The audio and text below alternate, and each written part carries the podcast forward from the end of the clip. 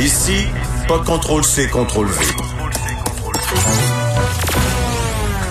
On laisse les autres se copier entre eux. Vous écoutez Vincent Dessureau.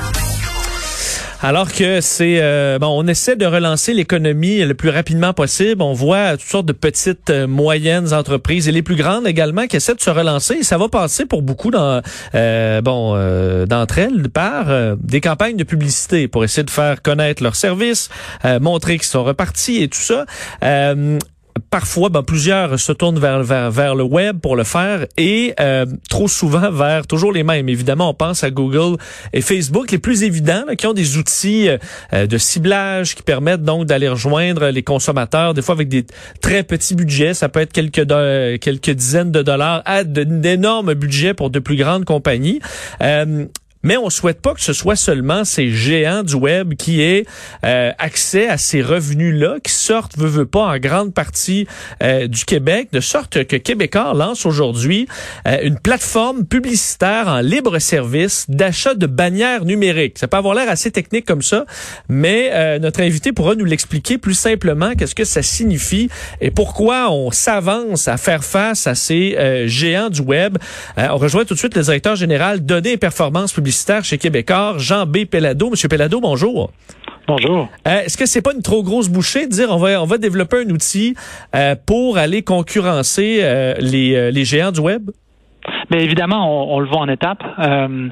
on a, comme vous l'avez mentionné, on a développé un produit qui, à notre avis, arrive à point. Évidemment, les, les, géants du web représentent plus de 80% du marché publicitaire numérique, selon les dernières données de l'IAB. Euh, c'est une donnée qui est quand même assez effrayante quand on a vraiment euh, prima facie. Euh, donc, nous, on arrive justement dans ce contexte-là, post-COVID, avec, à notre avis, une solution qui va permettre justement aux, plus petits annonceurs qu'on a, je dirais que historiquement, on touche un peu moins, justement, d'être en mesure de s'afficher et d'aller chercher de la, visibilité, de la visibilité sur nos différentes propriétés numériques, tant applicatives que sites web. Donc, décrivez-nous, quand on parle d'achat de bannières numériques, donc, euh, on parle de quoi? Ben, c'est aussi simple qu'une image euh, qui met de l'avant tant des promotions ou des éléments de marque euh, d'une entreprise. Et, on le sait très bien, euh, quand on quand on est en affaires, on souhaite être connu, on souhaite que les gens nous considèrent comme une référence dans le domaine où on est, on souhaite que les gens justement achètent nos produits et services. Dans ce contexte-là, pour aller là, on a habituellement besoin de visibilité et c'est vraiment là que l'outil entre en jeu. Nous, on a évidemment des millions euh, de visiteurs qui viennent sur nos différentes propriétés numériques par année et on est en mesure justement de véhiculer les messages des annonceurs devant ces visiteurs-là pour leur assurer justement d'aller chercher une certaine notoriété et par la suite de pouvoir vendre leurs produits et services. Donc, si je suis, par exemple, un commerçant, euh, un vendeur de meubles de taille moyenne quelque part à Montréal ou à Trois-Rivières et euh, je me dis, bon, j'aurais un certain budget publicité, je veux pas, euh, sur le web, je veux pas que ça se retrouve en France ou ailleurs, je veux essayer de trouver des clients potentiels. Comment il peut utiliser votre plateforme? Vous avez un très bon point de se retrouver en France dans, les dernières semaines. On a vu certains articles euh, mis de l'avant qui parlaient de grandes entreprises québécoises qui mettaient euh, de l'argent sans vraiment trop le savoir sur des sites euh, qu'on pourrait dire douteux. et justement, avec notre plateforme, on arrive vraiment à proposer sur des sites de qualité premium un inventaire publicitaire à des annonceurs. Et là, on, avait un exemple d'une de, petite entreprise de meubles. Euh, ben, cette petite entreprise-là, dépendant de son budget, évidemment, euh, est en mesure de faire rayonner euh, ces, messages, que ce soit un budget, puis j'ai donné ça comme exemple, que ce soit 5 dollars presque par mois ou que ce soit 5 000 dollars par mois, cette plateforme-là est en mesure vraiment de desservir cette latitude complète d'annonceurs souhaitant de la visibilité. Après ça, nous, on, est, on a vraiment vu cette plateforme-là comme en, en étape. on n'a pas accès à la multitude de services. Pour ça que dans l'introduction, on mentionnait des bannières numériques. On n'a pas accès, évidemment, pour l'instant, à l'inventaire audio. On n'a pas accès à l'inventaire vidéo. Mais c'est des choses qu'on va vouloir ajouter au fur et à mesure du temps. Mais il faut y aller une bouchée à la fois.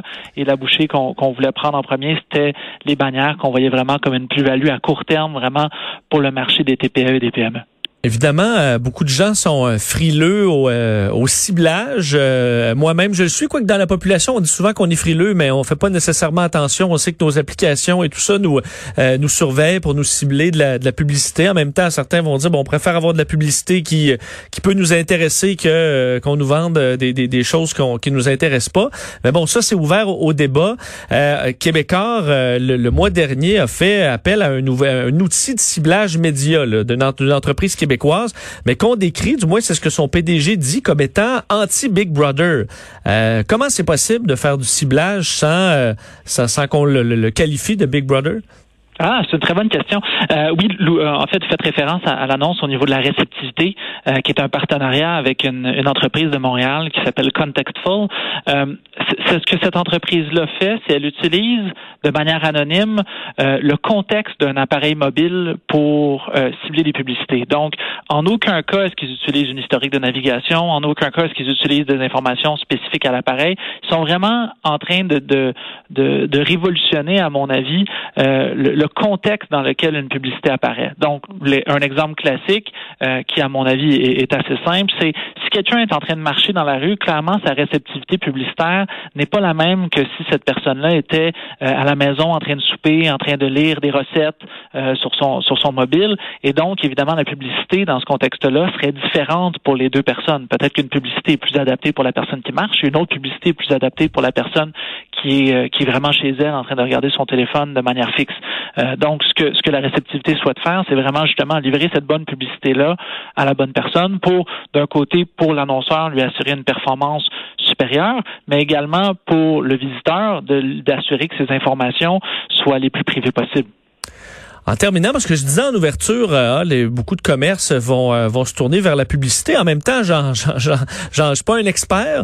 Euh, Est-ce que c'est ce que vous évaluez? On voit qu'évidemment dans, les médias et partout en publicité, on a vu beaucoup de clients qui, ont pris une pause parce que tout simplement leur commerce était fermé. mais le budget étant plus rare, est-ce que on a on va couper dans la publicité ou on n'aura pas le choix de passer par la publicité pour aller retrouver nos clients, selon vous? Ben, certainement, il y a des entreprises qui, ont fait des coupures dans leur budget.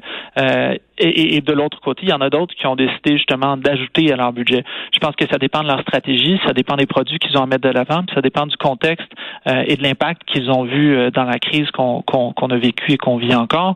À un certain point, je pense que c'est là qu'on arrive. Nous, ce qu'on a fait avant d'arriver avec le produit qu'on lance aujourd'hui, on a fait des tests. On, s'est mis en partenariat euh, avant de lancer le produit avec cinq euh, PME locales qui ont justement des produits à vendre de manière numérique. Euh, une qui s'appelle Gibou, qui commercialise tant des bandeaux que des tucs. Une autre qui s'appelle Horace, une, bijouterie numérique, si on, si on veut l'appeler ainsi. Donc qui s'appelle Mousse, qui vend des vélos sur le web, tout, tout basé au Québec.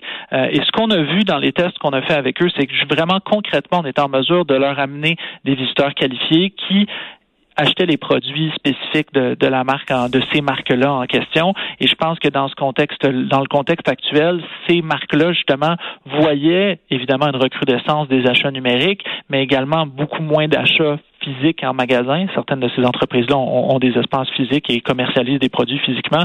Et ce qu'on voit vraiment, ce qu'on a vu, c'est vraiment que ça les a aidés à euh, faire, je dirais, ce pivot-là euh, vers le numérique et d'aller chercher justement des ventes commerciales sur leur site. Euh, et dans ce contexte-là, je pense qu'il y a beaucoup d'entreprises qui sont dans ce contexte-là de, de, de, pivot vers le, le, cybercommerce, mais également des entreprises locales qui ont pignon sur rue, qui veulent justement ravoir des gens dans leur magasin. Et je pense que dans ce contexte-là, évidemment, la solution qu'on lance aujourd'hui est vraiment pile dans, dans ce créneau-là pour les aider à aller chercher la performance qu'ils souhaitent. Si des entreprises, des entrepreneurs nous écoutent et veulent, euh, veulent utiliser ce nouveau guichet, ils font quoi? C'est québécoisidée.com baroblique guichet. Bon, alors ils pourront aller explorer les, euh, les options et faire des tests peut-être, parce que vous dites on a le choix du budget, on peut faire quelques tests, voir si, euh, si on a une bonne réponse et ensuite ben, ajuster. Monsieur Pellado, merci d'avoir été là. Merci beaucoup. Merci beaucoup. Bon succès avec cette plateforme. C'est Jean Pellado, euh, directeur général. Données, je vais le dire, hein, données et performances publicitaires chez Québécois. On revient dans quelques secondes.